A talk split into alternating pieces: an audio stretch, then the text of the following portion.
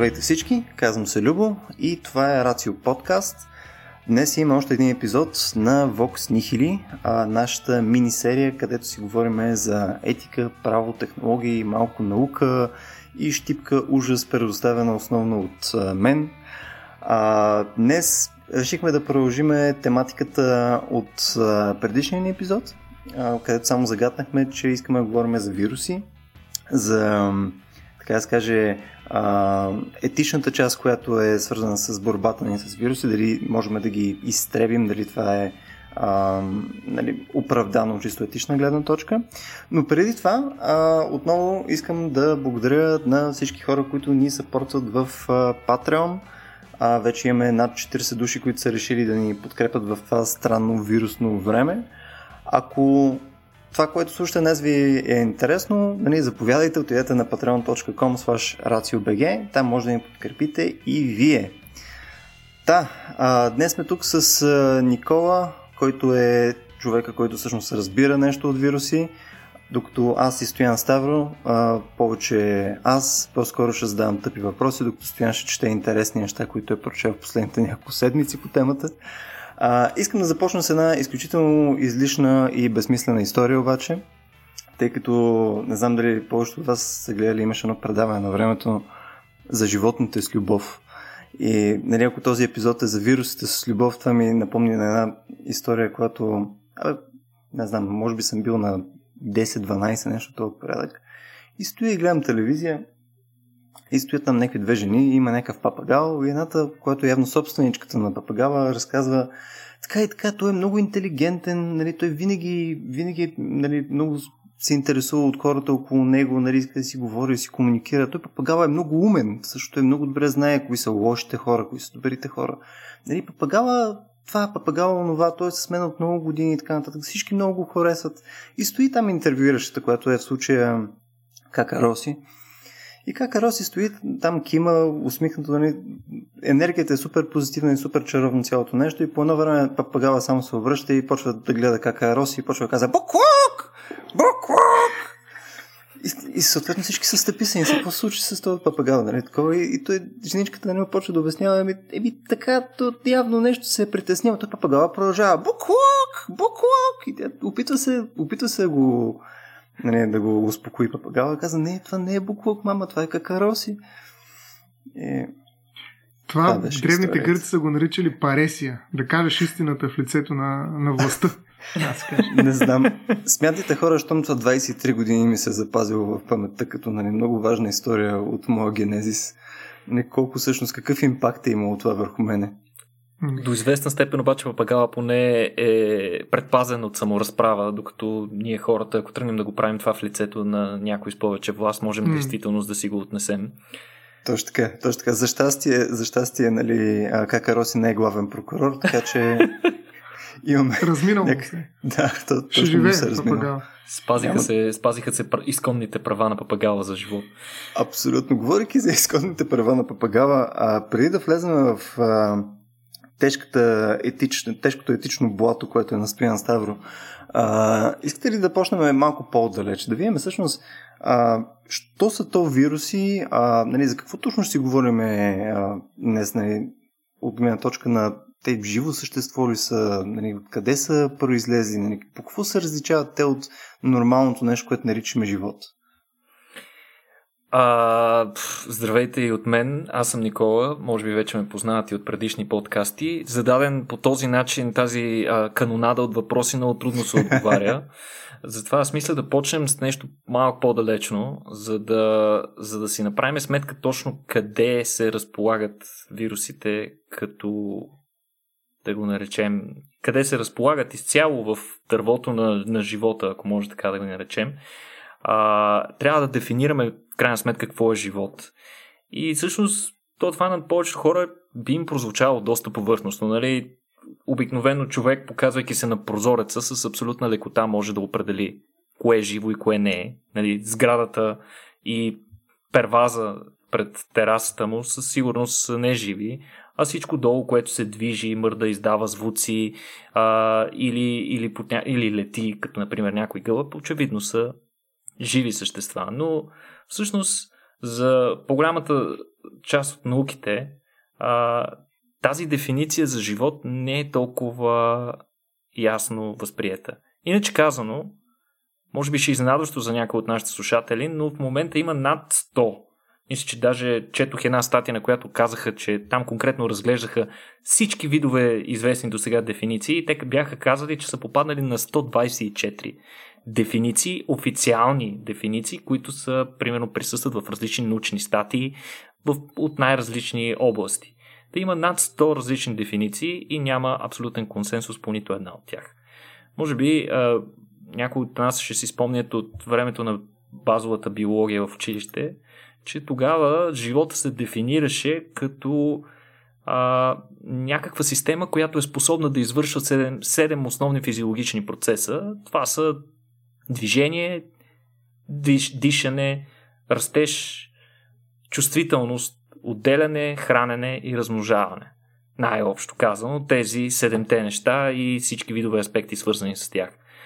А, само, че това е отново просто един аспект от а, една, една конкретна дефиниция, която в никакъв случай няма да намери консенсус във всички науки.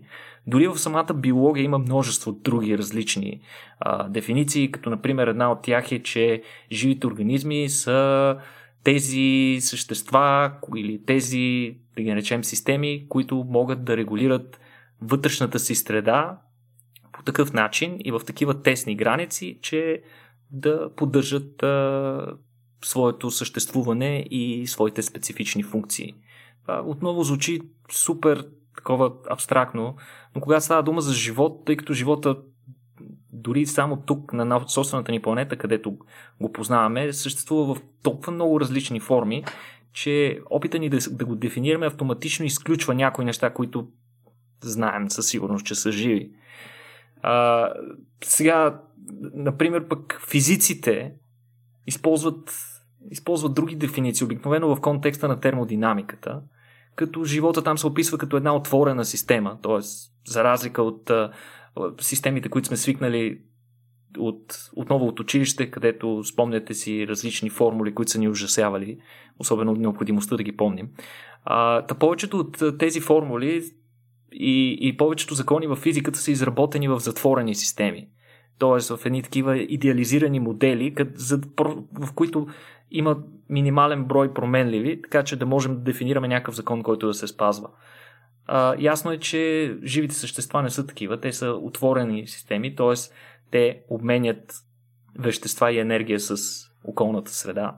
Та в контекста на термодинамиката, живот се описва като отворена система с организирана молекулярна структура, която използва градиентите в околната среда, т.е. разликата в температурите или концентрациите на различни вещества, за да създава копия на себе си, което е много ключово тук. Тук вече се включва и малко биология. Копия на себе си, които не са перфектни.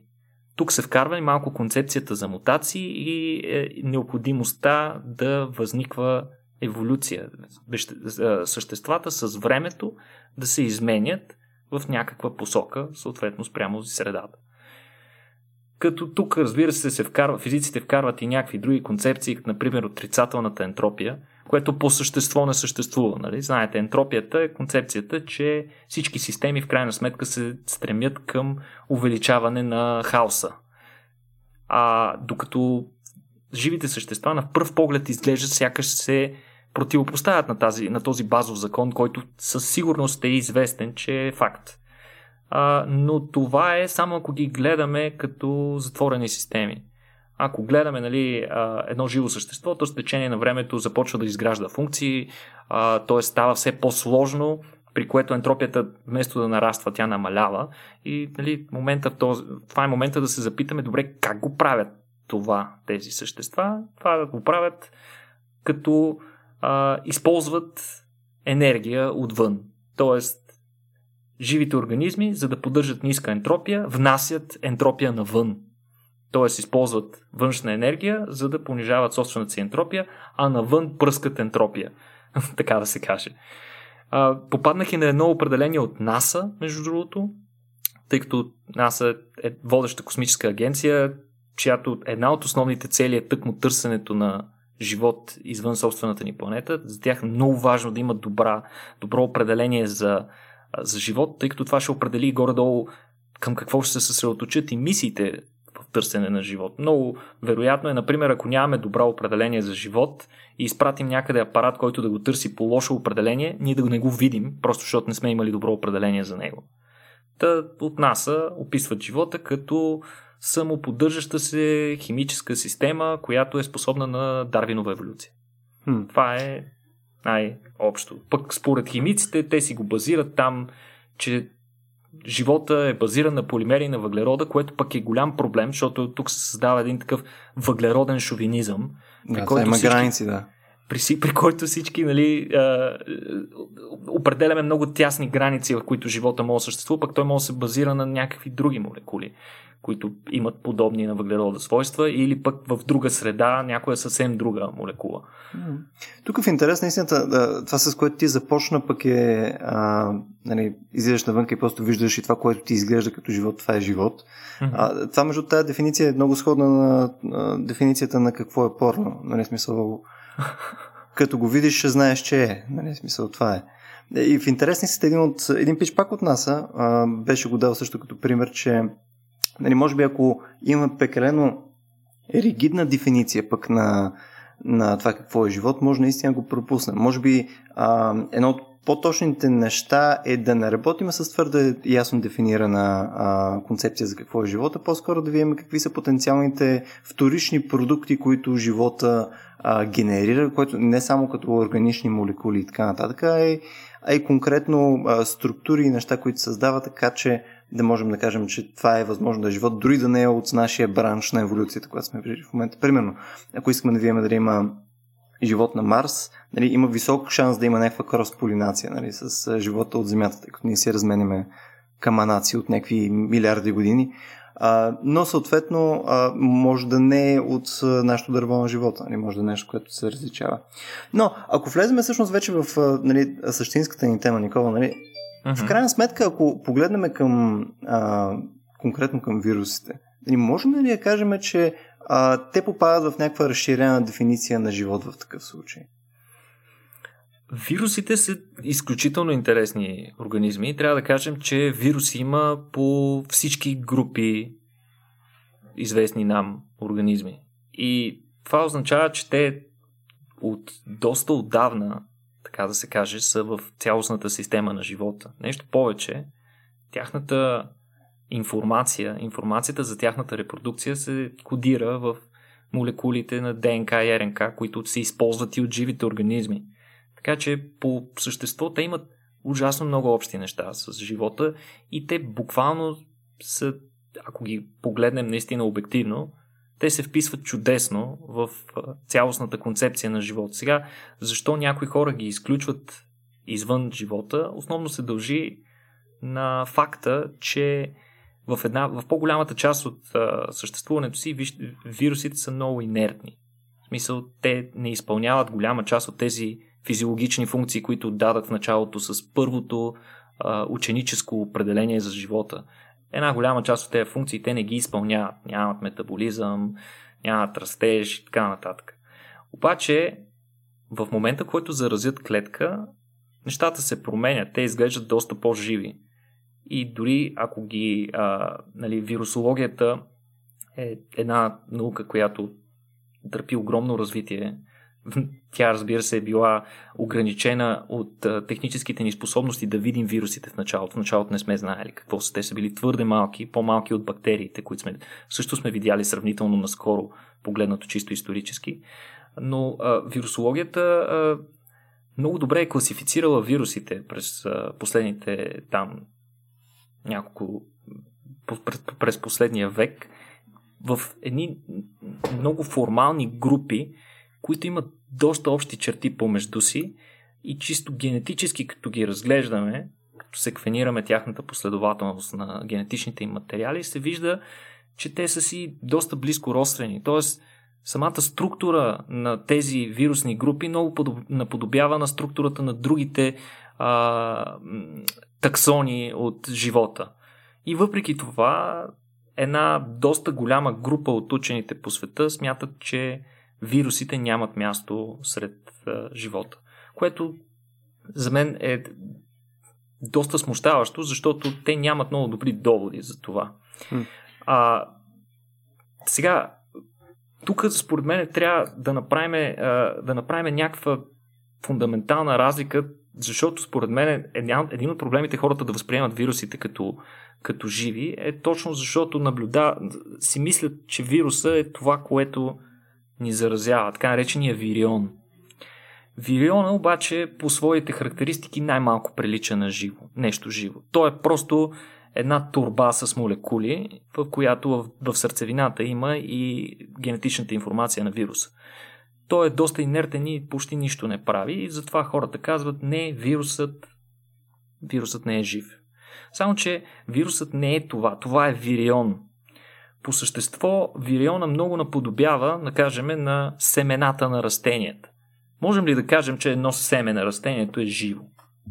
Когато е в изсъхнало състояние. Например, една костилка от череша, можем ли да кажем, че е жива? По същество не, тя е твърда. Слагаме я на масата, бутаме я, не се движи. Тя е инертна в някакъв смисъл. Абсолютно, тотално инертна. Също се наблюдава и на още по-малки мащаби, например спорите при бактериите. Това са форми на съществуване на бактерията, която тя използва за да преживява екстремни условия и в тези състояния тя може да преживява ужасно дълго време без абсолютно никакъв метаболизъм. Понякога говориме дори за десетки или дори стотици години. А тези неща са също толкова инертни, колкото и вирусния вирион. Но хората сме свикнали да възприемаме тези, а, нали, съответно и растенията, които са продукт на семената и бактериите, продукт на спорите, сме свикнали да ги приемаме за живи. И, и мен тук малко ме бърка много, защо ни е трудно да приемеме вирусите като такива. Може Тоест, би... твоята, твоята концепция, Никола, е в случая, че ам, нали, това, което ние разбираме като, а, като основното нещо, което е вируса, е всъщност прекурсор към финалната му форма, което е вируса вече в някаква клетка. Точно така. И тук стигаме до, тук стигаме до втория конфликт. Повечето хора казват, добре, ама нали, от семената изниква растение, което има свои части, има отделни органи, а, последствие то се диференцира, получава корен, стебло, сте, а, листа и така нататък, започва да фотосинтезира. Също се получава и от спората на бактерия, който споменах, тя се разпуква, от него излиза бактерии, който започва да се храни, нараства, започва да се дели и вече много повече прилича на нещо живо. В смисъл, отвътре излиза собствена тъкан. Но вирусите не са такива. Те нямат в истинския смисъл на думата собствени тъкани, структури и така нататък. Това, което правят вирусите обаче е нещо доста по-интересно. Например, някои вируси а, правят така наречените, след като, навля... след като генетичният материал навлезе в клетката, правят едни много интересни неща, които интересни структури, които се наричат вирусни фабрики. Това са мястото, където в цитоплазмата а, генетичният материал се разопакова, реорганизира и това е място, където се извършва синтеза на, нови, на нова вирусна генетична информация и, и вирусни протеини, които в последствие се окомплектоват в нови вириони. То наистина прилича на една фабрика. И до толкова прилича на фабрика, че а, можем да го разглеждаме дори като една поточна линия, откъдето от едната страна влизат неща, а от друга страна излизат готовите материали. И, и това нещо, цялата тази структура е ограничена от две мембрани обикновено и, и, и, и ужасно много прилича на ядрото на клетката.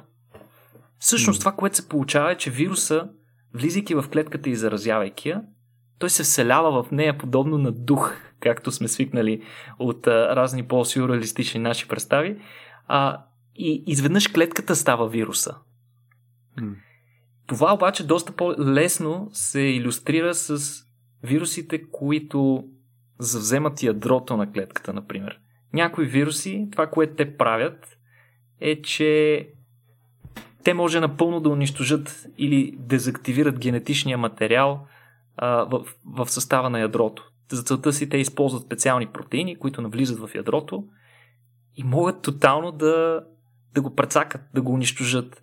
Унищожавайки ядрото или унищожавайки генетичната информация, единствената генетична информация, която остава налична за клетката, е вирусната такава.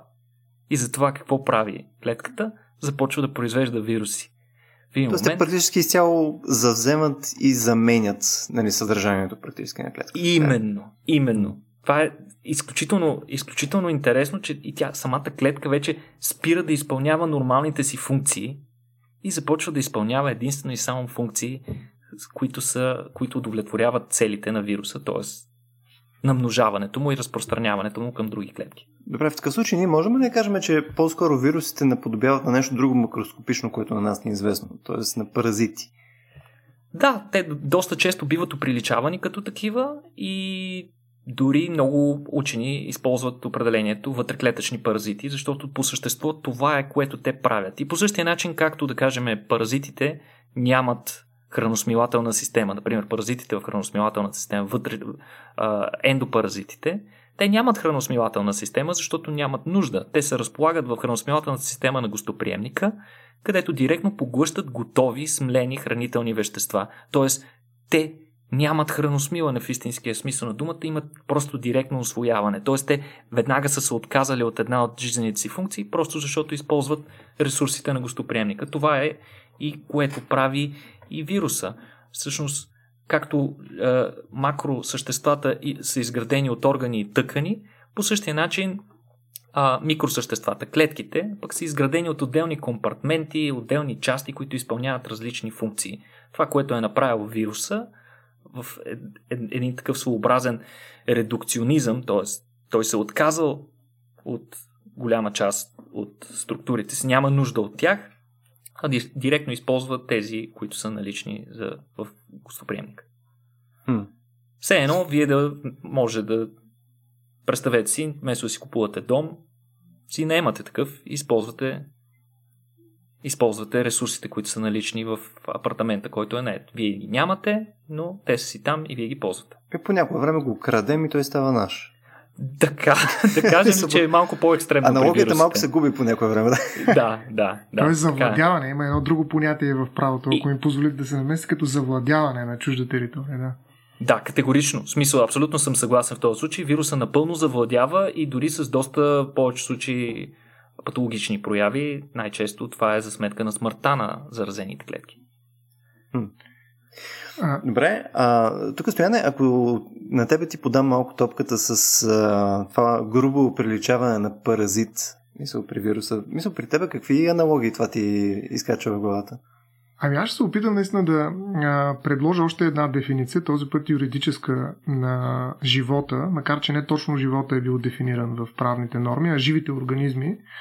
А, като ако тръгнем от а, тази ситуация, в която Никола ни постави, отворения прозорец, през който гледаме а, директно в очите на живота или в неговите траектории, там няма да видим точно тези микроскопични създания, микробите, към които принадлежат нали, а, и бактериите, и вирусите, просто не може да ги видим. Те са на съвсем различно ниво а, в сравнение с живота, който ние водим и поради размерите им наистина са а, отвъд границите на а, познаваемостта на човешкото око, такова каквото то е в естествения му вид и състояние. Способностите ни просто се в един момент сблъскват с невъзможността да видим тези микроорганизми. Затова микробиологията всъщност а, даже се нарича, намерихме няколко места, а, се нарича така долния свят, а, изподнята, преизподнята на биологията в някаква степен, защото а, тази част от биологията, метафорично казано, се населява от създания, които а, са много крайна сметка така, рядко запознати във връзка с някакви епидемии, които създават, поне така пише в тази статия.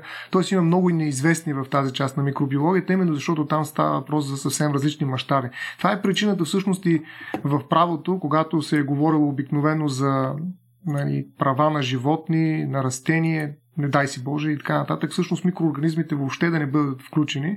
А, единственото място, на къде, къде те се появяват и то в резултат от специални допълнения, а, е мястото, което говори за така нареченото биологично разнообразие.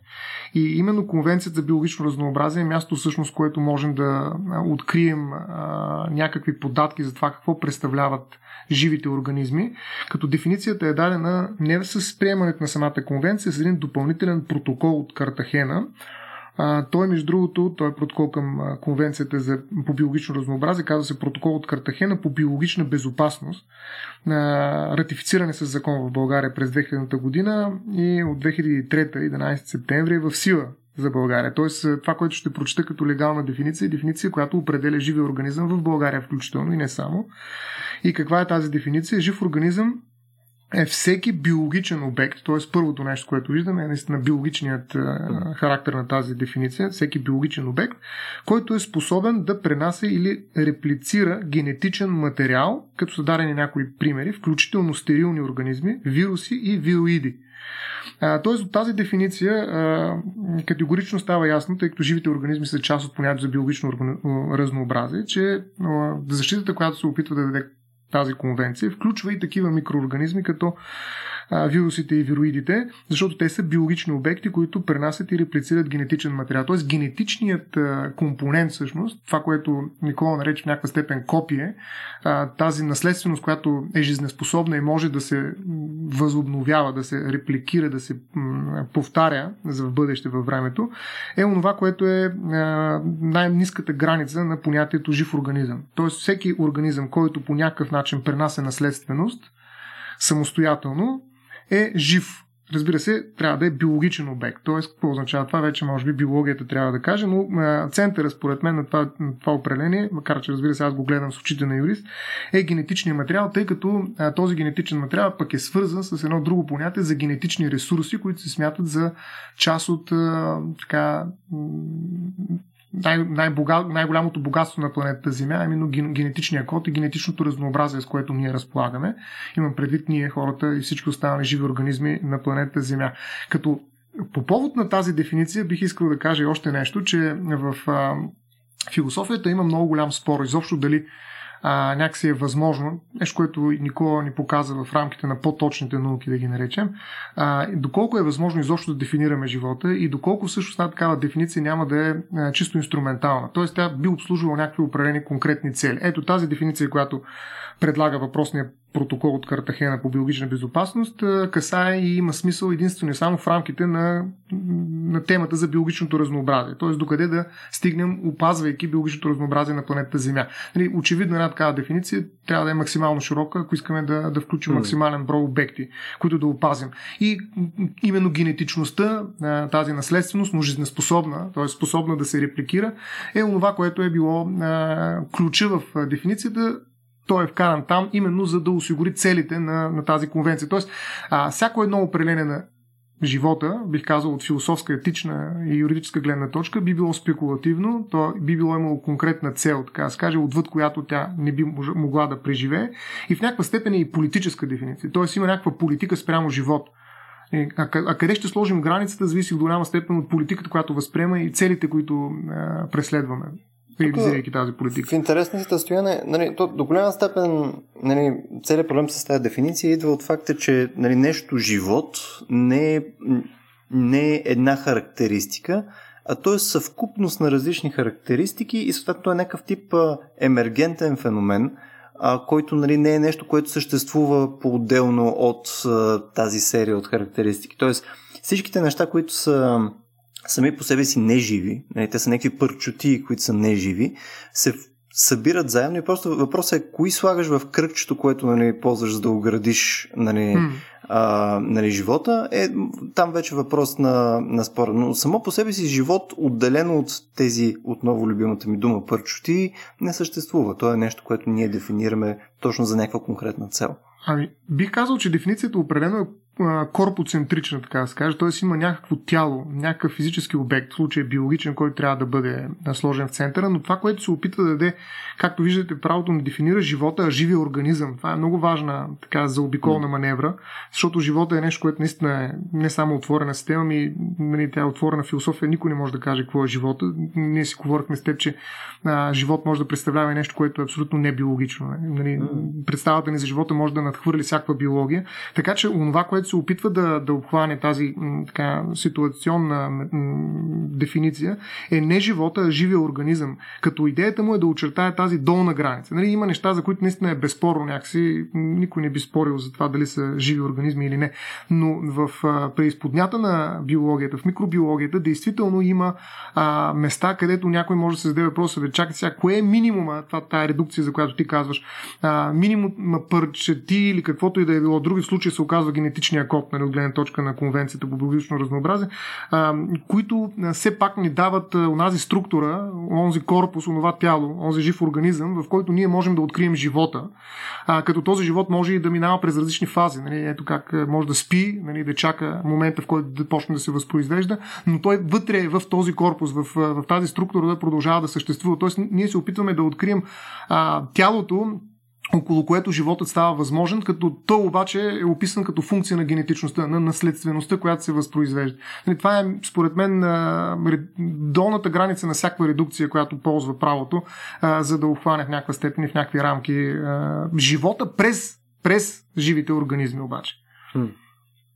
Значи винаги може да разчитаме на правото да има някакъв съвърсив метод, по който да си стигне до неговите цели. Ами доста, доста е хитро, то умее тези неща. Да, защото то опитва да регулира най-различни области, нали? не само биологични, нали? страшно много и поради тази причина има собствена методология, която му позволява все пак да, да, да, позволя, да, да прави тези регулации, на които то държи. Така че не подценявайте правото. Точно така. Добре, тук искам само преди да влезем отново в а, нали, по-етично правните аспекти на цялото нещо, отново се върнем малко към биологията. И искаме си някакси поне да направим някаква а, нали, изрична разлика между това, що е то вирус и какво е бактерия. В смисъл, защо, а, въпреки че те са горе-долу на един и същи скел като размер, въпреки че не точно очевидно вирусите са преобладаващо значително по-малки, усреднено отколкото бактериите. Интересно е да направим тази разлика. Какво е, какво е нещо, което ги разграничава фундаментално? Ами, те са най- най- най-общо казано, бактериите и а, бактериите са да го кажем, първични клетки, които нямат обособено ядро, но въпреки това имат своя микроструктура, а, имат а, свои характерни функции, имат метаболизъм. Тъй да се каже, те са една упростена версия на по-сложните си събратия, така наречените елкариотни. Можем да кажем, че живота, нали, всички а, хора са, си спомнят, че така, известната ни класификация на живота се състои от царства, а, които са различни царства. Нали, има царство гъби, царство растения, царство животни, а, нали, има царство и бактерии, има и а, конкретно царство бактерии вече е разделено на две, а, протиста и хромиста. Едните са ти класическите бактерии, пък хромиста са ти бактериите, които имат способност да фотосинтезират разни едноклетъчни водорасли и така нататък. А, няма да навлизам в детайли, но това, което малко хора знаят е, че освен царства има и империи. Империите wow. са да, да, много е а, крипи. А, империите са две основно и това са прокариоти и елкариоти. Към прокариотите спадат а, бактериите, тези две групи, плюс още една група, която се наричат архибактерии. А, а към елкариотите спадат всички останали групи живот. А, конкретно между прокариотите и елкариотите разликата е много голяма, но така, без да навлизам в детайли, трябва да кажа, че съвременното схващане на науката е, че елкариотите, към които представляваме и ние, живите същества с обособено ядро, които в последствие стават и многоклетъчни, стават основа за многоклетъчните животни и в последствие, нали, докато се стигне до бозайници и нас, а, те са продукт на едно интересно събитие, което се е случило в дълбока древност, преди около 2 милиарда години, а, което представлява реално а, осъществяване на колаборативен процес между един бактерий и един архибактерий. Това нещо се е случило наистина много отдавна, не знаем точно какво точно се е случило тогава, но това е била основата, така да се каже, за следващите етапи на развитие на елкариотите. Сега, къде, къде са вирусите в цялото това нещо? Ами те нямат такова тяло, така да се каже, нямат постоянен метаболизъм, те използват телата на своите гостоприемници, както вече споменахме. Но и те, разбира се, са и по-малки, нали, свикнали сме да казваме, че те са много по-малки от клетка, но това не винаги е така. Наистина най-малките вируси са от групата на цирковирусите. Те са с размер 17 нанометра. Те са изключително миниатюрни същества. Те са основно патогени по ветеринарни животни. А, но пък за сметка на това имаме гигантски вируси. Гигантските вируси бяха открити наскоро. Те носят много интересни имена. Има, например, гигантски вирус, първият гигантски вирус, който беше открит, се казваше мама вирус от групата на мама вирусите. Впоследствие бяха открити и мими вируси. А, тук предполагам, Любо се забавлява много. Ужасно а, креативни имена имат при биолозите, просто е пократително. Очаквам татко вирус да видим. Татко а, е, така, мими вирусите, между другото, а, са с чудовищни размери. А, генома им е около 1500 килобази, а, които кодират над 1400 протеина. Огромно количество огромно количество генетичен материал имат, за разлика, да кажем, от доста модерния SARS-CoV-2 вирус, който има само 30 килобази. А, мими вирусите достигат размер около 450-500 нанометра, докато средния размер на вирион отново на а, новия коронавирус е около 60 до 140 нанометра. Тоест, те са много големи. Те са малко по-големи от най-малките бактерии, микоплазмите. Тези вируси паразитират по амеби. Това им е специалното. Сега, нещо много интересно за тях, което вероятно не всички хора знаят, е, че при тях се наблюдава нещо много интересно. Конкретно при мими вируса е открито. А, при тях има така нареченото явление супер, супер вируси. Супер вирусите са други вируси, които паразитират по, едни, по, по първите вируси. Сега, как се случва това нещо? Това е шок, нали? Ужас. Какво, как става? А, конкретно този, е, открит един такъв а, супер вирус, по мими вируса, който се нарича Спутник. Този вирус, това, което той прави, е, че той влиза в клетка, която вече е заразена с първия вирус и прониква в тази молекулярна фабрика за вируси, за която ви споменах по-рано, и завзема неговите собствени вирусни протеини и ги използва за да намножи себе си, при което потиска инфекцията от първия вирус. Което е много интересно, че изобщо съществува това. Това, за мен поне лично, ми говори, че вирусите по същество, те, те може би, изучаването на вирусите ще ни, ще ни даде много повече отговори за това какви типове живот е съществувало преди да се появи живота, който познаваме.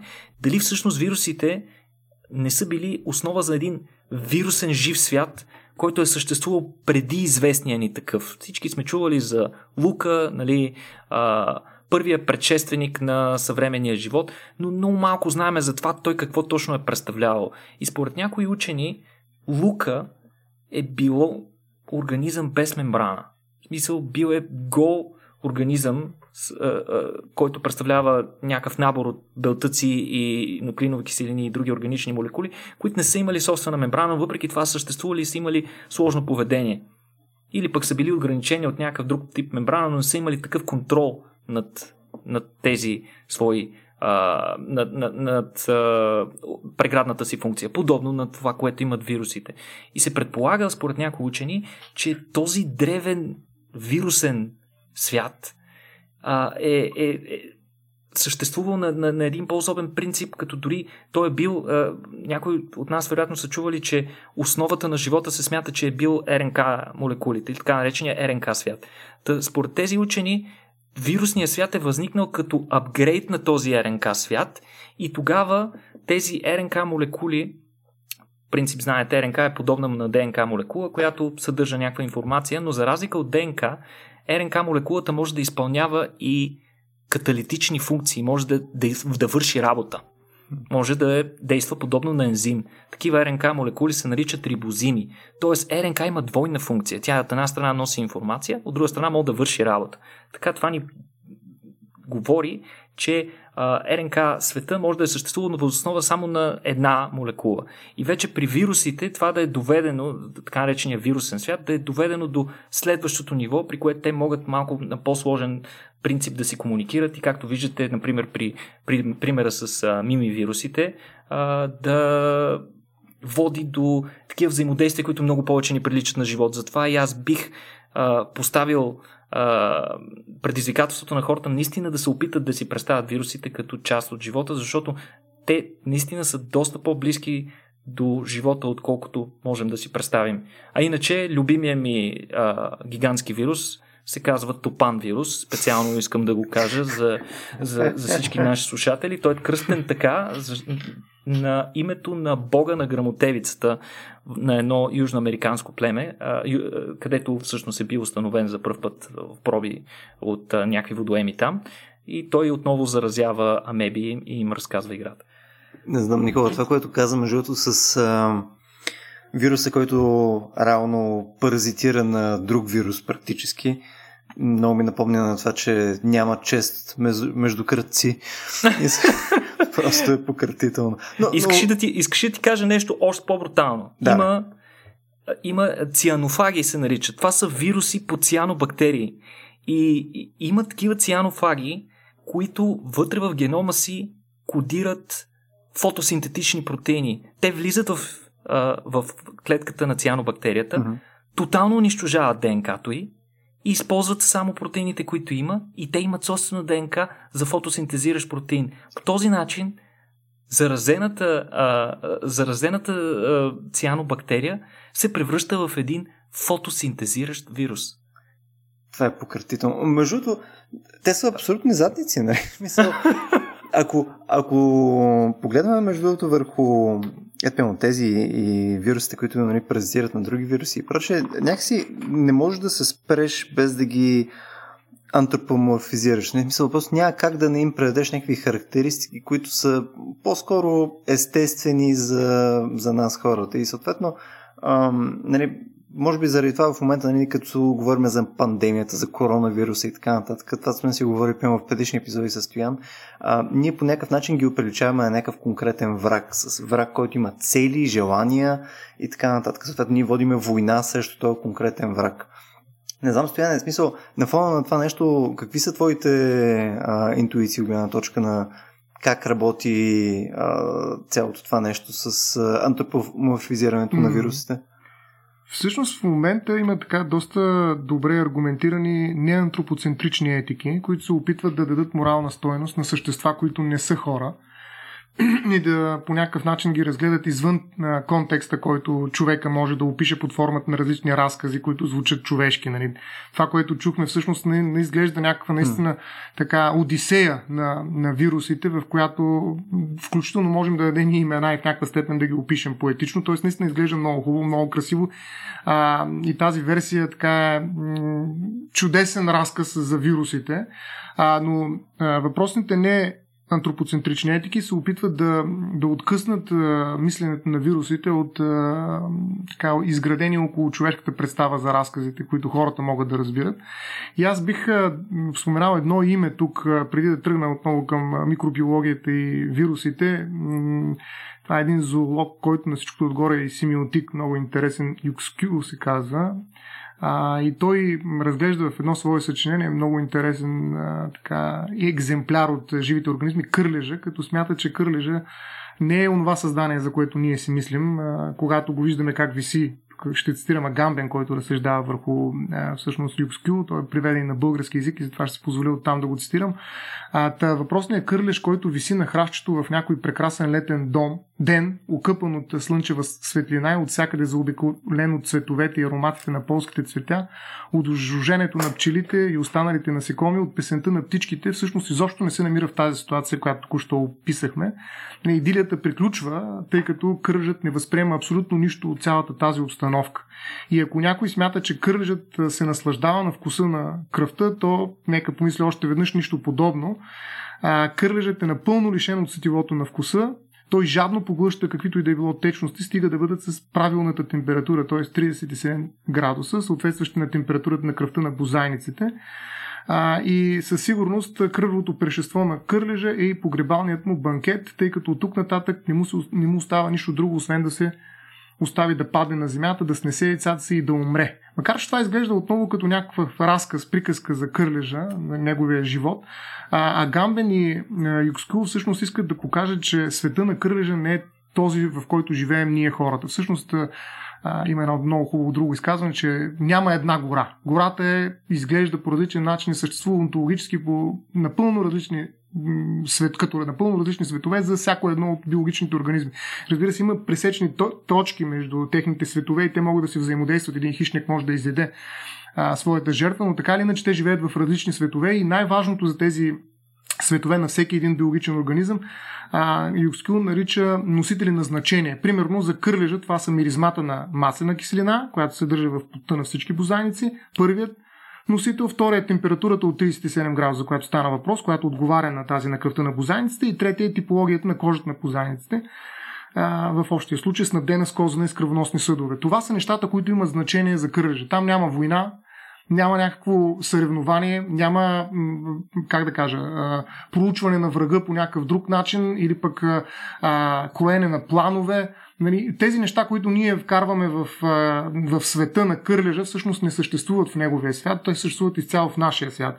И затова ние така, в разговора си, когато говорихме за метафората за войната и Зонтак ни беше всъщност на помощ тогава, се противопоставяхме срещу една такава метафора, защото тя просто не е метафората, която описва това, което се случва от гледна точка на дори на, на, на вирусите, на, на, на, на пандемията. Пандемията, това е нашата интерпретация върху нея.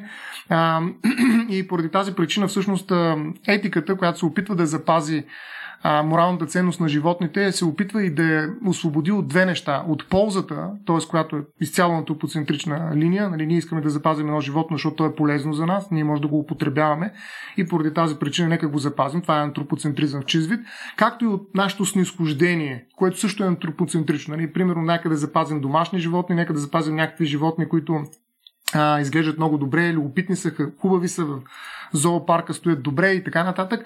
А, а, това снисхождение, защото можем да ги запазим, нека да ги запазим, макар и в безовиден вид, това отново е факт, който, отношение, което е антропоцентрично, защото mm. а, ние отново а, ги третираме по начин, който а, изцяло минава през нашата гледна точка. А, и тук, между другото, вие знаете тази хубава книга за грозните животни, нали, това, от това страдат някои животни. А, но не само грозните животни, които много по-трудно биват съхранявани, защото сега, в крайна сметка, нали, тук и Никола може да каже много такива. На български язик излезе една книга, в която има потрясаващи наистина по своята грозота животни. А, нали, спомням се за, за едни вещици, риби вещици, които просто като видях след това ги сънувах. А, наистина брутални. Не знам кой би искал да ги съхрани. Именно в тази група от а, а, живи организми всъщност може да включим и вирусите, защото те са изключително вирулентни, някои от тях. Появяват се рядко, макар че може би зависи какъв период от време вземем, за да кажем дали е рядко или не, но а, унищожават много хора, а, имат изключително смъртоносни последици, видими в историята на човечеството и в някаква степен трудно може да си ги представим като домашни любимци или като а, същества, които сме запазили просто заради нашето снисхождение към тях. Hmm. Нямат зоопаркове, в които да може да разглеждаме такива вируси. Нали, да им и слава Богу. Е, освен а, пазарите в Ухан. Практически. Но те са за диви животни, нали? Точно Но не за самите вируси.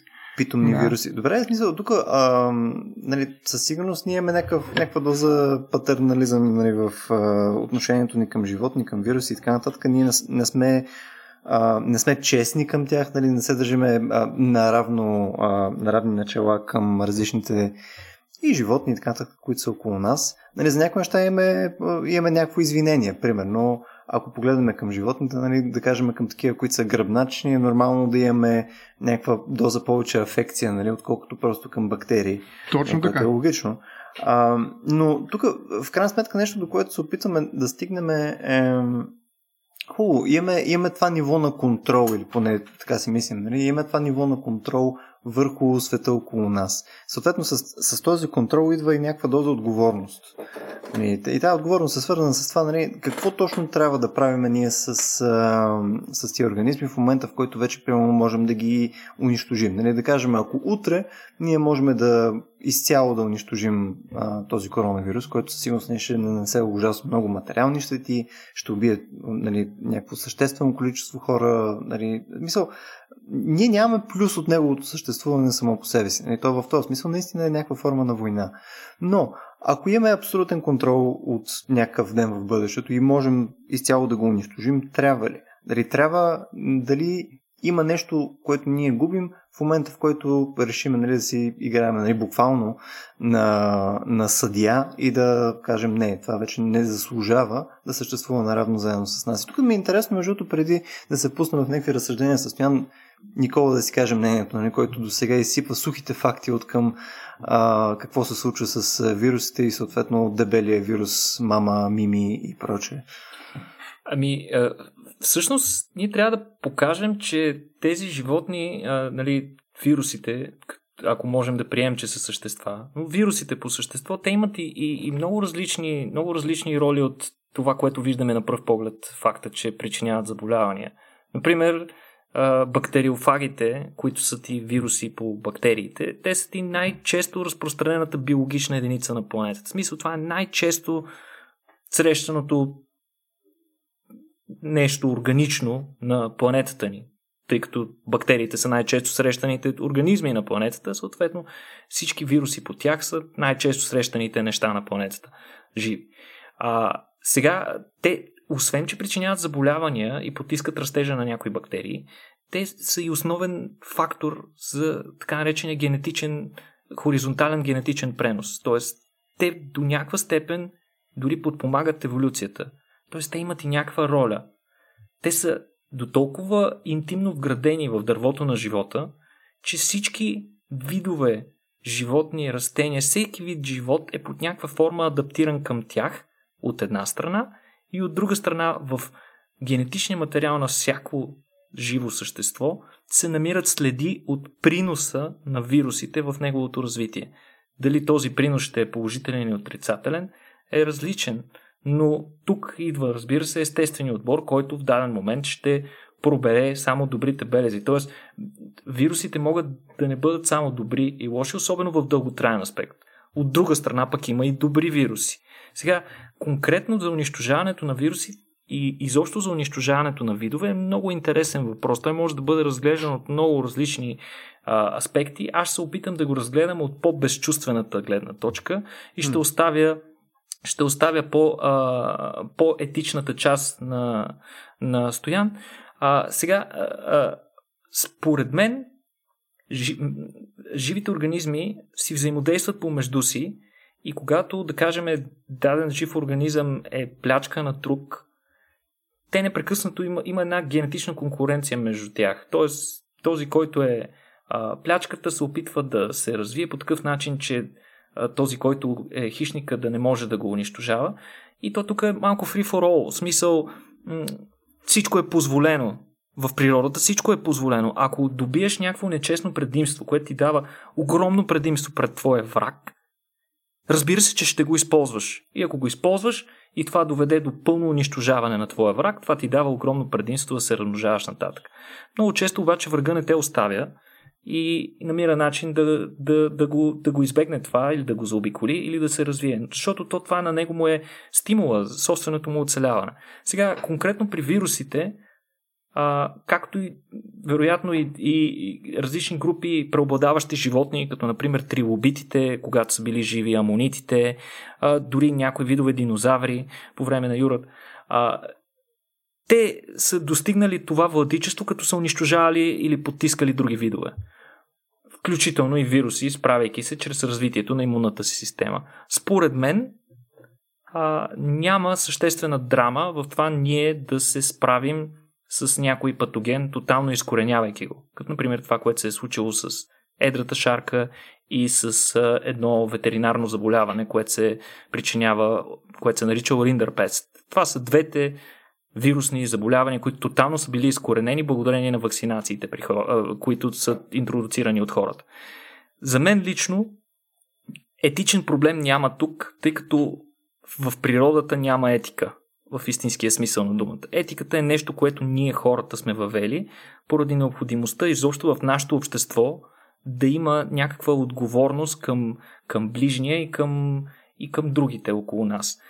Поради способността си и, и склонността си да антропоморфизираме абсолютно всичко около нас, ние много често прилагаме етиката много по-широко, отколкото е базисното и предназначение първоначално тук, разбира се, нали, много хора ще ме оборят, ще кажат, добре, ми ние ако почнем да унищожаваме някакви видове, ще, ще настане ужас. И то действително ще стане така.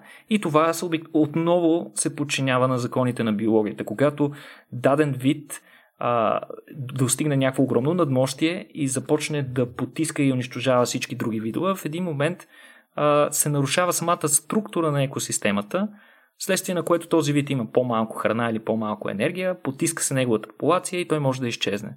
Това би се случило и с нас. Така че а, от тази гледна точка етиката би трябвало да ни служи по посока на това ние да не унищожаваме толкова, че да унищожим и себе си. Но е много трудно приложима етиката на ниво, да кажем, вируси. Вирусите, особено тези, които са строго видово специфични, унищожаването на един вирус не би имало някакво, кой знае колко сериозно значение върху екосистемата. Така че ако можем да се справим с коронавируса трайно, мисля, че трябва да го направим и да го хвърлим, а не да си го пазим в някаква лаборатория както правим с а, вируса на едрата шарка. От друга страна, разбира се, пък а, изследванията върху тези вече унищожени врагове могат да ни дадат оръжие да унищожаваме други врагове в бъдеще. Например, а, наскоро имаше намерение да се използва вирусът, а, смисъл вирусът на едрата шарка не се използва, но, е, но този вирус, който се използва за вакцината, нали, вак, вакциния вируса, а, едр, а, шарката при крави, а, той беше използван за различни цели, свързани с генно редактиране, например, или пък с внасяне на гени в човешки клетки. Така че ние можем все пак да се случи някой от тези врагове да ни бъде полезен, но в ситуация, в която ние добре сме го, а, да кажем, обоздали. Но аз лично смятам, че ако можем да трепем вируси, които ни пречат, трябва да го направим и то радикално, така че никога повече да не ги виждаме. Добре, а примерно, ако кажем, че наистина фащаме да трепеме коронавируса mm-hmm. някое време, а, намираме начин по който да го направим масово и наистина може да унищожим всичко, включая и едното копие, което е примерно в нечия лаборатория, което е използвано за тестване, но да кажем, че ние толкова сме му набрали на този вирус, толкова сме го дефинирали като наш враг и антропоморфизирали, че искаме да го унищожим и него. И тук идва един въпрос, който мисля, че е повече в там в къщичката на Стоян. Добре, а, не можем ли да кажем, че а, можем да приложим и другата част на правото върху тези вируси? Може да кажем, че съответно вирусите също са и собственост на някого. Мисля, ако да кажем някой си е а, отделил някаква, някакъв негов си семпъл и съответно той си го ползва за негови си цели и така нататък, някой може ли да накара някого да го унищожи? В смисъл на не попада ли под същия, а, под същия знаменател, който ти е на стандартната собственост? Не, аз имам телефон, той е мой неприкосновеност на собствеността ми. Всъщност, аз преди това, преди да отида в вечното право, така да се каже, и в собствеността, там много, много неща, които може да каже правото. Всъщност, а, би искал да, да направя едно много важно уточнение за етиката, че етиката всъщност, както и ние се занимаваме в момента, с неща, които касаят хората. Тя а, по никакъв начин не се бърка в биологията, а всъщност се опитва да уреди отношенията и в мощта, която хората имат спрямо опрени биологични същества, докъде да стигне. Тоест, а, тя регулира а, в крайна сметка какво можем да направим ние и какво не трябва да направим, макар че можем да го направим. В този смисъл, а, изобщо това не е някакво прекрачване от страна на етиката на някакви граници, а това е точно нейното поле. Когато ние си зададем въпрос какво трябва да направим, след като можем, можем ли означава ли, че трябва да го направим или пък mm. зададем ли си въпроса изобщо наистина а, какво трябва да направим, най-общо казано, ние влизаме в полето на етиката. И задавайки въпроса, нали, трябва ли да унищожим или пък има нещо, което не спира вирусите, ти задаваш един изцяло етичен въпрос.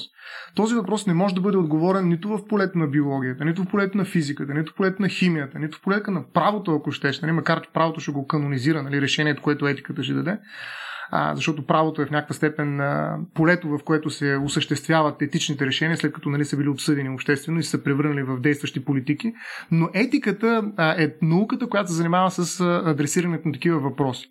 А, и именно а, тези не, не антропоцентрични етики, за които споменах, се опитват всъщност да защитят а, съхраняването на вирусите като генетични ресурси отвъд ползата, която нали, е характерна за утилитаристични, в този смисъл антропоцентрични в някаква степен етики. Поради тази причина аз всъщност аз смятам, че разговора, който водим е изключително ключов, защото той е отвъд всякакъв радар на такива етики, като например на Джерами Бентъм, който разчита на това, че а, има болка при опрени живи същества, следователно ние трябва да ги защитим. При вирусите няма как да го демонстрираме това нещо. Те не просто не ги боли, не просто не изпитват болка, те причиняват болка и то на хората. В този смисъл Бентъм няма да не свърши работа като етик. Питър Сингър също смята, че е важно качеството на живота, а не толкова принадлежността към Homo sapiens, т.е. едно куче на 10 години има много по-голямо качество на своя живот, отколкото да речем едно а, бебе на 3 дни или на един ембрион и ако трябва да извадим от една горяща лаборатория а, или кучето, или ембриона, би трябвало да извадим кучето, защото той има по-добро качество на живот, но това е пак свързано с съзнанието, пак един критерий, който е на практика неприложим и няма да спаси вирусите. Затова аз бих отишъл в а, такива етики, като етиката на Ханс Йонас, един германски философ, който говори за принципа на отговорността, нещо за което ти спомена, и също така за един друг автор, който също ми се иска да, да му отделим внимание, който се занимава точно с едрата шарка, това е Дейвид Коплоу. Но съвсем накратко първо бих искал да, да спомена за Ханс Йонас, има го много любопитно преведен текста му на български язик. Той говори за така наречения принцип на отговорността. Колкото какво се изразява това нещо, ами а, човек е единственото същество, което не просто е свободно, като той под свобода разбира нещо, което има дори и биологична основа. Примерно метаболизма, а, според него, е базата, на която се изгражда свободата. Факта, че едно живо същество или жив организъм може да взаимодейства с средата си, така че да, се, да противостои на определени процеси на антропия, нали, в смисъл на унищожаване. Въпреки, че има земно претегляне, растението расте нагоре. Това показва, че нали, то е свободно в някаква степен. Тоест, този метаболизъм, който се случва в него, е биологичната база на свободата. Но освен тази свобода, която е характерна и за човешкия организъм, ние имаме още едно нещо, което е много специфично и единствено характерно за нас. И тук вече е именно раждането на етиката и това разширяване на етичния хоризонт днес. Това е че ние, освен че сме свободни, можем да бъдем и отговорни. Тоест ние можем да поемаме отговорност за това, което правим. И оттам е принципа за отговорността. Тоест, всяко едно наше действие, колкото по-силни сме, колкото по-голяма е мощта на човечеството да променя света и да унищожава негови компоненти, като например дори един вирус или пък друг биологичен вид, толкова по-голяма трябва да е неговата отговорност. Това е принципа на отговорността. Защото нашата мощ расте. Особено с развитието на технологиите, всъщност ние ставаме изключително силни а, същества. Нали, същества, които отдавна вече могат да унищожат планетата Земя, ако решат. Нали, нали, съзнателно, ако вземат това решение, могат да го изпълнят и наистина могат да направят големи порази. А може би и вече го правят, но не толкова съзнателно. А, и в този смисъл, а, а, нашия дълг който е сам по себе си, обективно съществува, не съществува а, с оглед на някаква полза, която ние ще извлечем от тези а, животни, за които ние имаме отговорност или изобщо живи организми на планетата. Това е нещо, което е а, иманентно свързано. Той ги нарича с нашето съществуване ценности само, сами по себе си, закотвени в битието, в човешкото битие. Нали? Влизаме наистина в философия. А, и практическата реализация на, на този наш дълг, тъй като човек е единственото познато ни същество, което може да носи отговорност, е свързано с две предпоставки, между другото. Първо да знаем нашата мощ, нали, колкото повече а, познаваме а, огромните възможности, които разполага човечеството днес, толкова повече трябва да ни е страх от това нещо, да не е страх от нас самите. Нали, и в този смисъл той говори за а, една такава сериозна футурология, нарича, от каквато се нуждаем за целите на отговорността, за да видим как, как би изглеждал света, ако ние упражним мощта, с която разполагаме а, ние от наша слуга мощта се е превърнал в наш господар, казва той. Тоест, а, ние действително а, сме станали функция на нашата мощ. И ние трябва да внимаваме с тази мощ. Но това не е достатъчно, знанието за нашата мощ. Трябва да имаме и подходящо чувство. Това е втората предпоставка, която Йонас казва, за да може да трябва да е на лице, за да предприемем някакви практически действия по изпълнение на нашия дълг. И това подходящо чувство а, е чувствителност а, м- към а, онова, което ще се случи, когато мощта ни се реализира. Тоест, ние трябва а, да видим съдбата на планетарната природа, ако ние правим всичко това, което можем и просто го правим без да се задаваме етичния въпрос, ама трябва ли да го правим или пък трябва да се въздържаме от това нещо. А, нали, той казва, това е една гледка, която вкаменява при погледа в бъдещето. И от тази гледка знание, всъщност ние трябва да изпитаме смесица, казва Йонас, от страх, защото това, което виждаме е ужасяващо и вина защото ние участваме в неговото предизвикване. Именно това е емоционалната страна на визията за бъдещето, необходима за етиката. Тоест, това е едно футурологично предупреждение, което всъщност ни кара да действаме, да се спрем, нали, да почнем да бъдем отговорни реално, когато взимаме конкретни решения, каквото е да речем решението нали, да не убиваме определено същество, включително и такъв виолентен, да речем, опасен вирус, какъвто е едрата шарка. И тук идва нали, наистина вече Дейвид Копло, но преди това бих казал, че Йонас е много, когато пише това, той го пише при 30-40 години, че и повече вече, за него е, той се ми я казва, е пълна загадка как ще се постигне нужното съгласие за необходимите откази и как ще се отстоява то в трудни времена. Това е негово а, цитирано Какво значи изказване. Откази? отказа от а, това да упражним неща, които можем да направим. Нали, това, което и, uh-huh. а, ние си говорим, нали, можем, но в крайна сметка трябва ли? А, да, има някаква логика наша, ние ще се облагодетелстваме, един враг в кавички по-малко, а, по-голямо спокойствие на планета Земя за нас като доминиращ вид и така нататък. Можем да запазим нещо, ама само за да го използваме, за да победим други врагове и проче. Нали, тази логика всъщност е логика на отговорността. А логиката на отговорността, която Йонас предлага е обратна. Ние да се отказваме от неща. Примерно, ако трябва от някаква наша сигурност да върнем вълците в горите, нали, нищо да, ще са по-опасни, няма ходим всеки ден, нали, има места, които ще са диви, ще са опасни, но трябва да ги върнем. Нали, трябва да се откажем. Няма да купуваме а, мечи, кожи и прочее, нали, ще се откажем от някакво потребление, но нека да има повече живи мечки и така нататък. Тоест, той за тези откази говори. Да се откажем от нещата, mm. които можем да направим, но ако направим, а, ще влезем в противоречие с принципа за отговорността, за, която, за който той говори. И той наистина за него е пълна загадка как ще стане това нещо. Но ето, че COVID-19 също това е заболяването. Вирус е, а, нали, те наречения коронавирус. Нали, това малко като пряко звучи на SARS-CoV-2.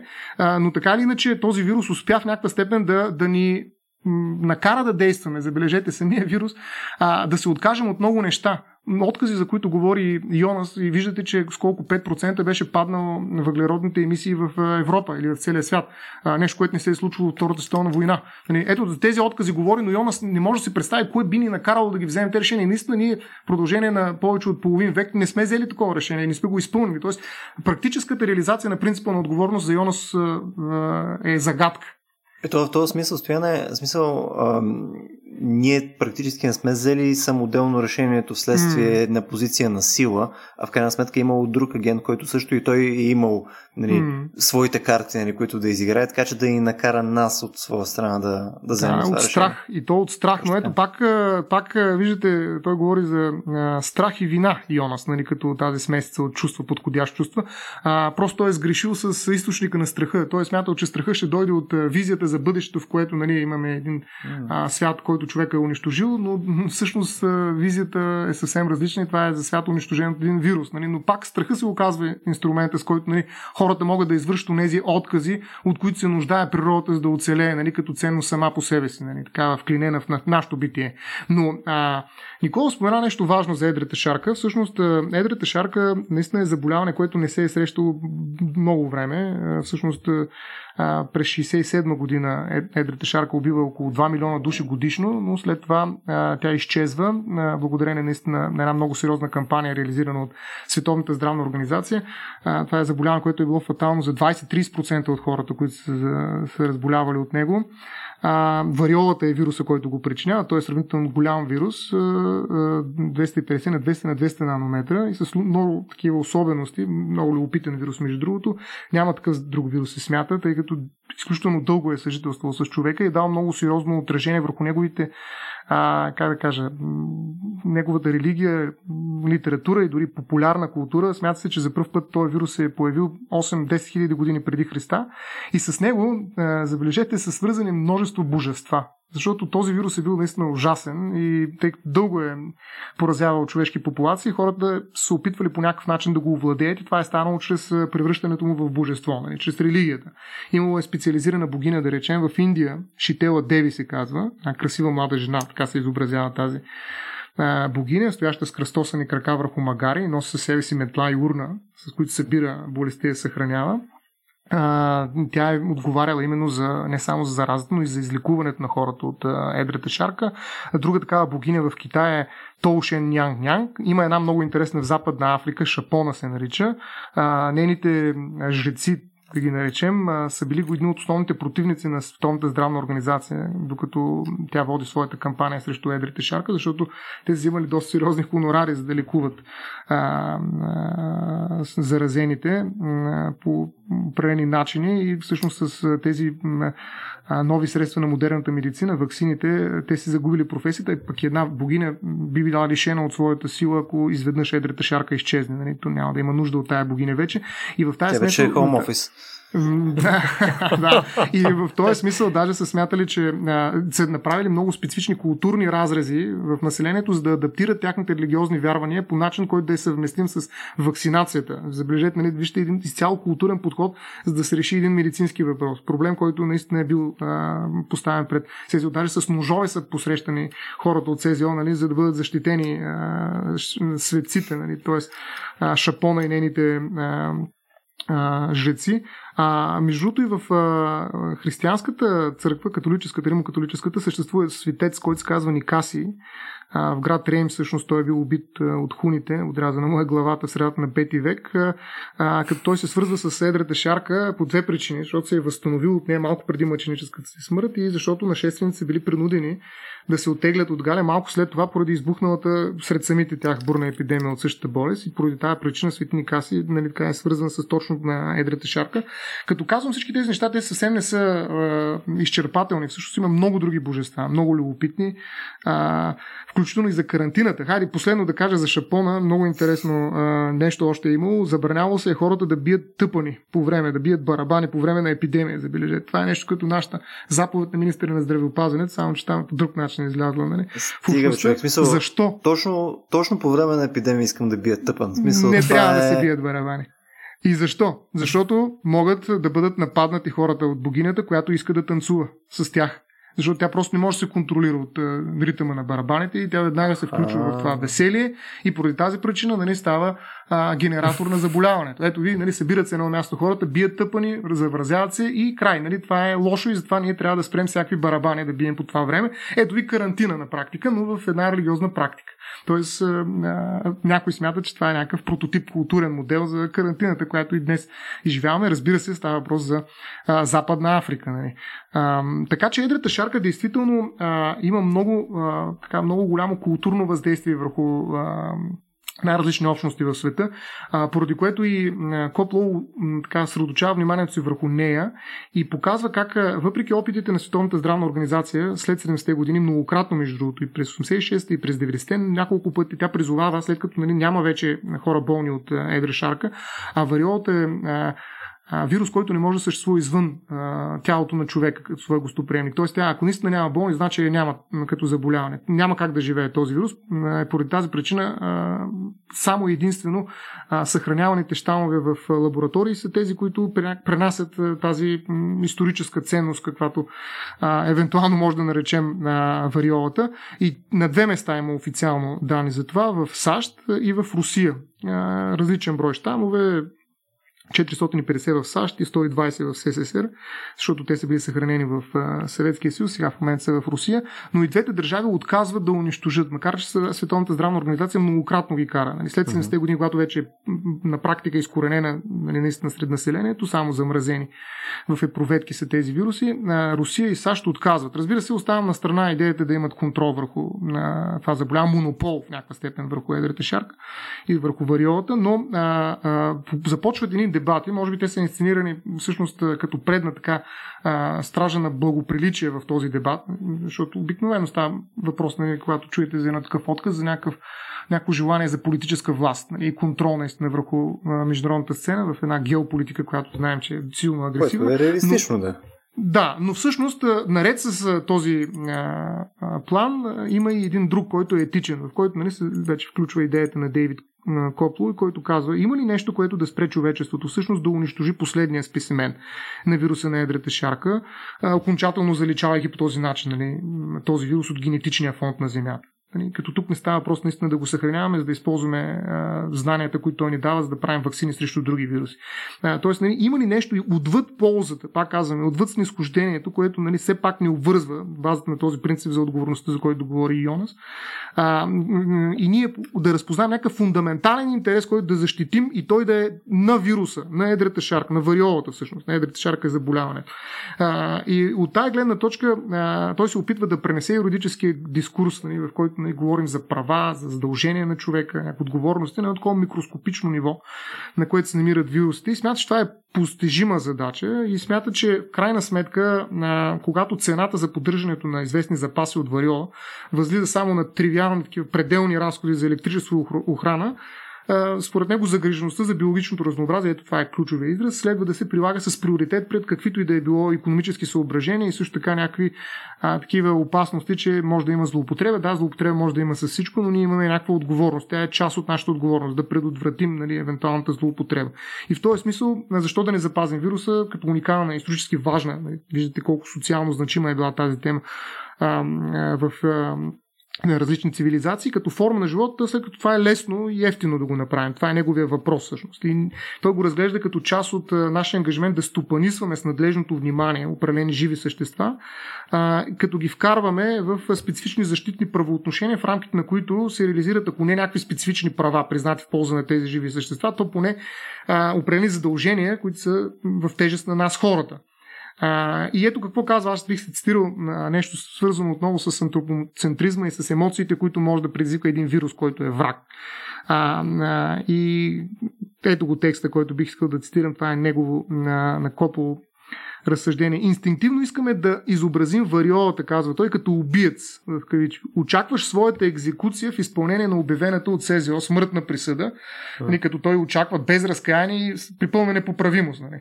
Но това не е молба за милост. Още по-малко за съжаление, отправено от едно безсъзнателно създание. Всъщност това е просто аргумент, че ние изразяваме по-добре собствената си човечност и смирената оценка за място си в грандиозната схема на природата, като се отдръпваме от решението за умишленото му унищожаване. Ето го отказа, за който говори и за Йонас. Нали, ние се отдръпваме от това решение, отказваме се да го вземем, макар че можем да го вземем и бихме имали ползата от това да го вземем, защото се смиряваме в, в рамките на нашето място в природата и изразяваме по този начин собствената си човечност. Ето това е етиката. Етиката се опитва да ни каже какво сме ние.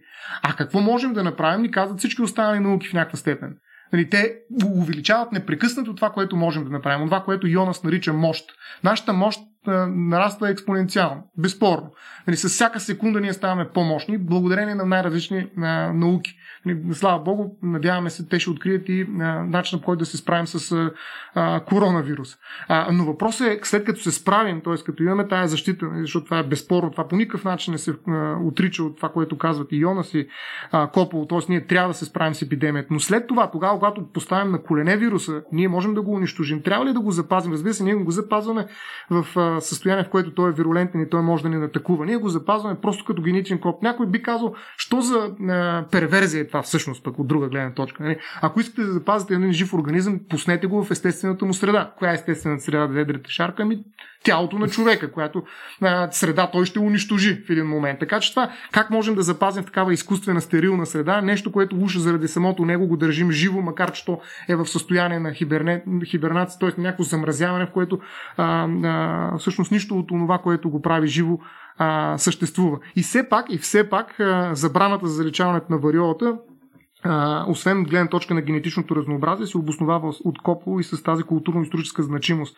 на вируса. Т.е. нека да запазим и то в някаква жизнеспособна форма генетичната информация, генетичния код, генет... нуклиновата киселина, която представлява този вирус вариолата, а, без да го заличаваме окончателно, защото това, и то е наистина прав, е монументално събитие. За първ път ние все още не сме го направили, но ако заличим вариолата, това е първият момент, в който човечеството взема едно такова съвсем съзнателно, преднамерено решение за заличаване на един биологичен вид.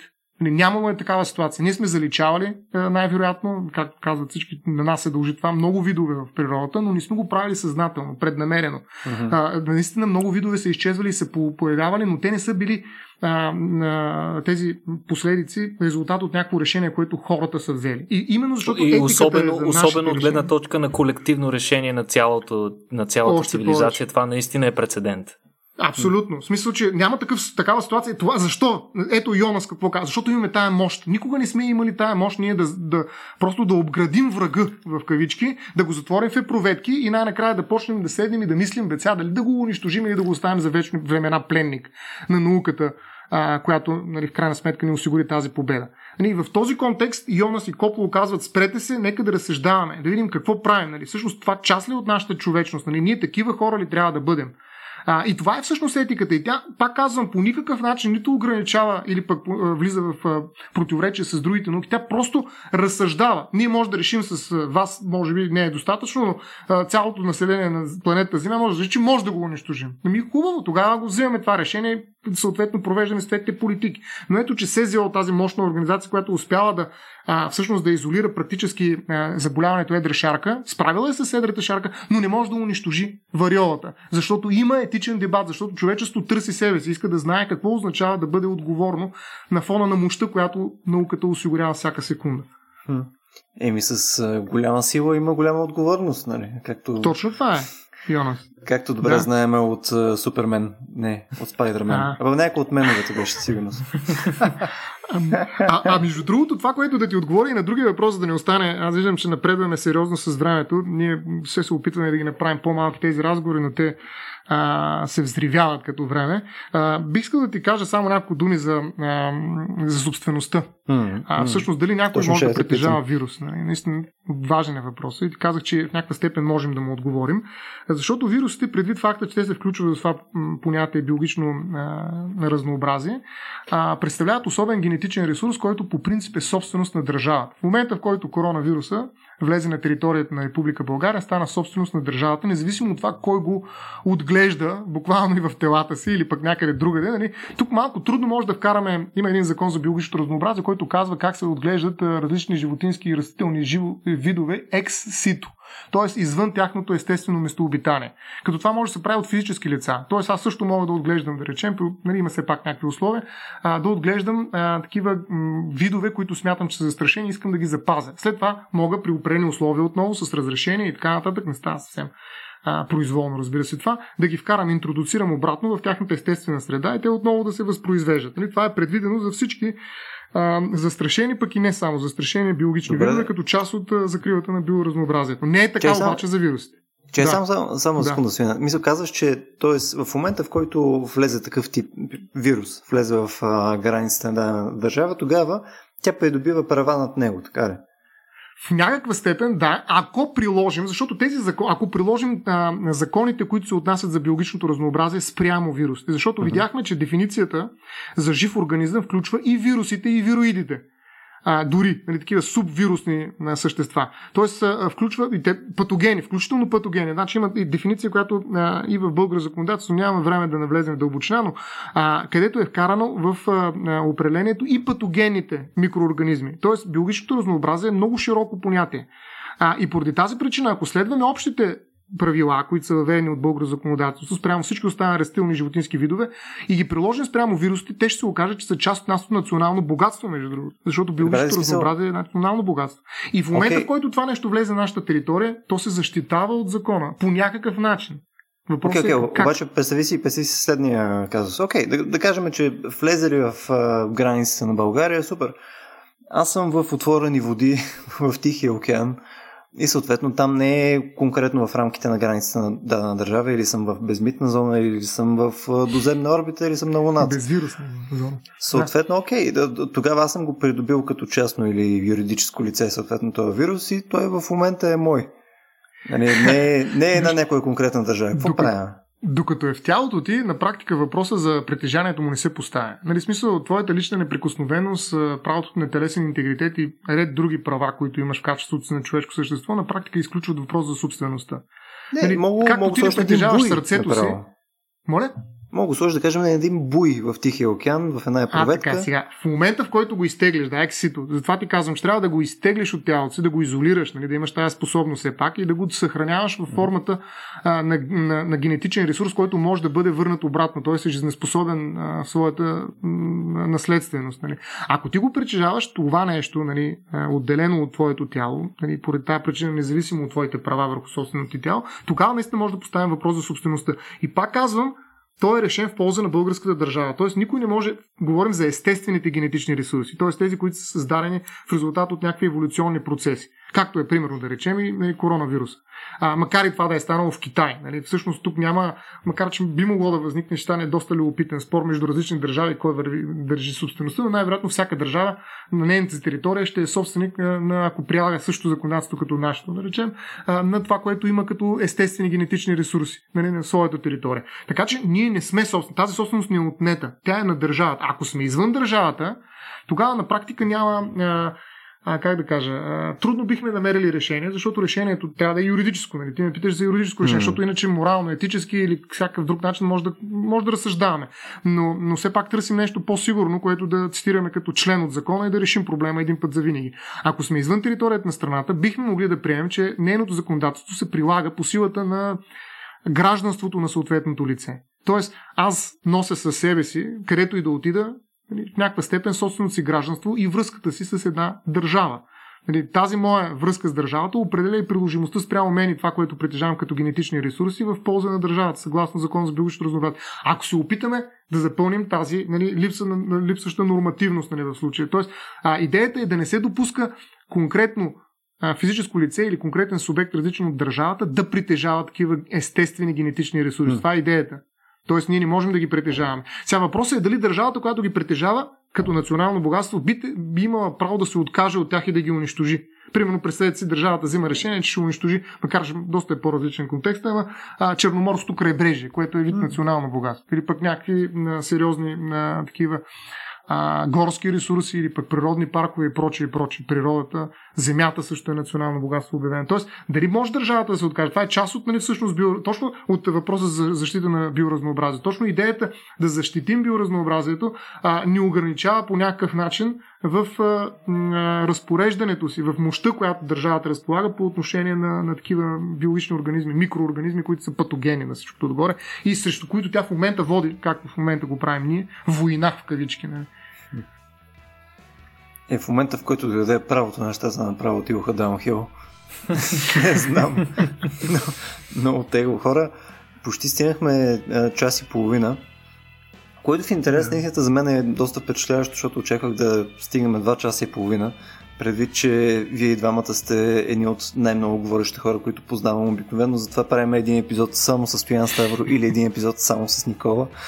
Но този път нека си успяхме да се компресираме в съвсем малко повече от един стандартен епизод. Неща, най-вероятно. Абсолютно. В интересни си тук се отваря а, нали, една страница за серия други неща, за които може да си говорим. Като цяло за етика свързана с животни, като цяло за разговора какво е живот нали, и по-разширени неща свързани с дефиниции.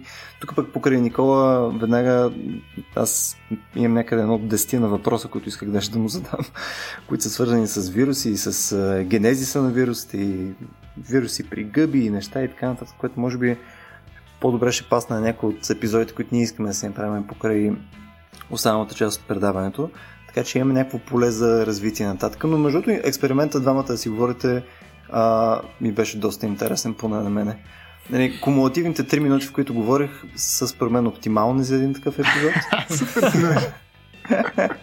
така че беше супер. Ами, супер, хора, а, освен да благодарим на всички, които ни слушаха до момента, а, да благодарим също на хората, които ни съпортват в Patreon. А, благодарение на тях в момента можем да правим подобни а, извращения като този епизод. И а, на всеки, който му е харесало това, което а, направихме днес, както и евентуално някои другите неща, които правим с а, нашите онлайн събития в момента и другите епизоди а, на подкаста, а, може да се опитат да ни подкрепят под един от серията начини, било то в Patreon, било то през PayPal или през нашия прямо магазин да си купят някоя нова интересна книга, която в момента предлагаме там. И а, горе-долу е това. Благодаря отново, че ни слушахте и до нови срещи!